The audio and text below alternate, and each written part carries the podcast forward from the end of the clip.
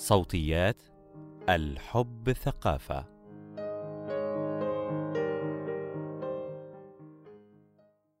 الابتزاز عامة هو استغلال نقطة ضعف ما لدى شخص من أجل الحصول على شيء أو للوصول إلى هدف معين. الابتزاز العاطفي والجنسي. مقال لفاطمة عابد. تتعدد وتتقاطع في بعض الأحيان أشكال الابتزاز. أشهرها في العلاقات الابتزاز الجنسي والابتزاز العاطفي. الابتزاز الجنسي كما يدل اسمه هو استغلال نقطة ضعف عند الآخر لطلب الجنس. قد يكون الآخر شخصا في علاقة بالفعل مع المبتز أو قد يكون شخصا مجهولا وجد بالصدفة ما يهدد أحدهم أو إحداهن فقرر استخدامه مقابل الجنس.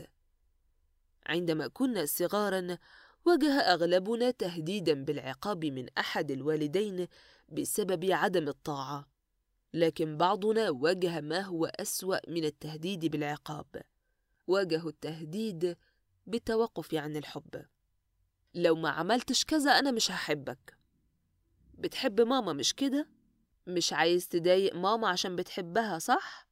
يبقى لازم تعمل كذا أو ما تعملش كذا. لا يختلف الوضع كثيرا في العلاقات العاطفية والزوجية.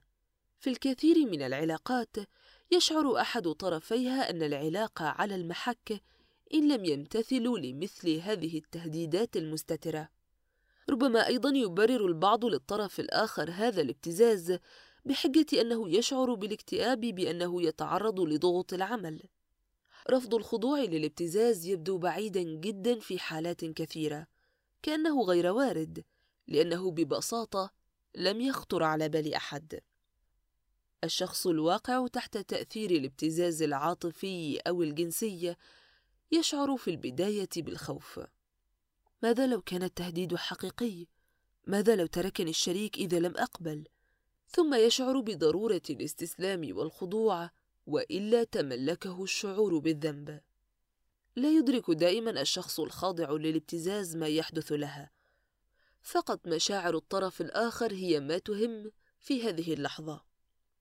الابتزاز العاطفي هو شكل من أشكال فرض القوة على الطرف الآخر. يخشى المبتز بشكل أساسي فقدان قوته وسيطرته ربما لانعدام ثقته بنفسه أو لأسباب تعود إلى الطفولة أو لظروف صعبة مر بها. بالنسبة لهم الشعور بالسلطة على الآخر هو مرادف للشعور بالأمان. أي رفض لابتزازهم هو إحياء لكل مخاوفهم وقلقهم. لذلك ممارستهم للابتزاز العاطفي هو أسلوبهم للتعامل مع أشخاص من الماضي كالوالدين أو المعلمين أو مع أحداث مربكة في حياتهم كالخيانة أو الفشل.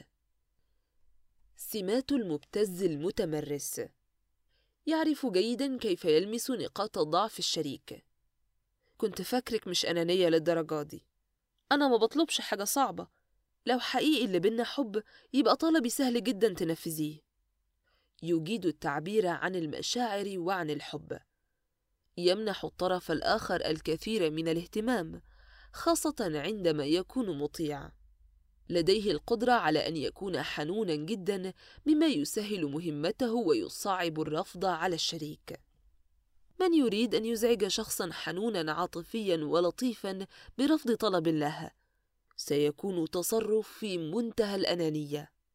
في حالات أخرى قد يكون المبتز قاسيا جدا تاركا الضحية تتخبط دائما في دوامة المشاعر فهي لا تعلم بشكل محدد ما الذي يحدث هل يحبها أم يكرهها؟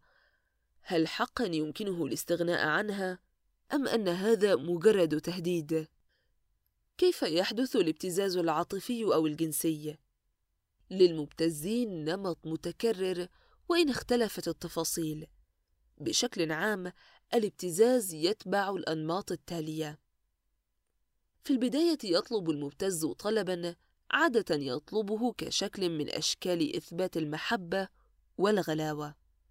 أحيانا قبل أن يطلب الطلب يمدح الطرف الآخر ويبالغ في مدح خصلة معينة لها علاقة بطلبه كالكرم أو الحب قد تكون البداية تحمل نبرة التهديد كأن يذكر المبتز الطرف الآخر بموقف لا يريد أن يتذكره أو يشير إلى نقاط ضعفه واحتياجه مستغلا لها قد يبدأ بمعايرة الطرف الآخر بأفضاله عليه وتضحياته من أجله قد يأخذه في رحلة نفسية يثقله فيها بمشاعر الذنب. قد يستغل الدين والمعتقدات لإحكام قبضته حول إرادة الطرف الآخر مما يفقده القدرة على الرفض.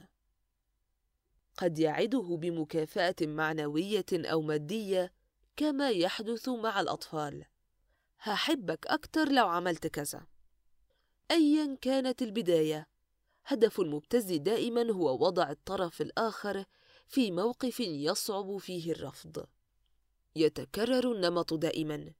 يحصل المبتز على ما يريد والآخر الضحية الذي خضع واستسلم للابتزاز قد لا يشعر بالرضا عن نفسه أو عن المبتز لفترة. ولكنه يسعد بالراحة النسبية المؤقتة لسعادة المبتز. أو بعده عنه بعدما حصل على ما يريد. للأسف في بعض الأحيان خاصة عند الخضوع للابتزاز الجنسي يزداد ارتباط الضحية بالمبتز مما يضعف احتمال النجاة. تكرار الأنماط السابقة هو ما يحدد ما إذا كان حقا هناك ابتزاز أم لا. عادة تدرك الضحية أنها تتعرض للابتزاز العاطفي أو الجنسي ولكن هذا لا يعني بالضرورة القدرة على إيقافه.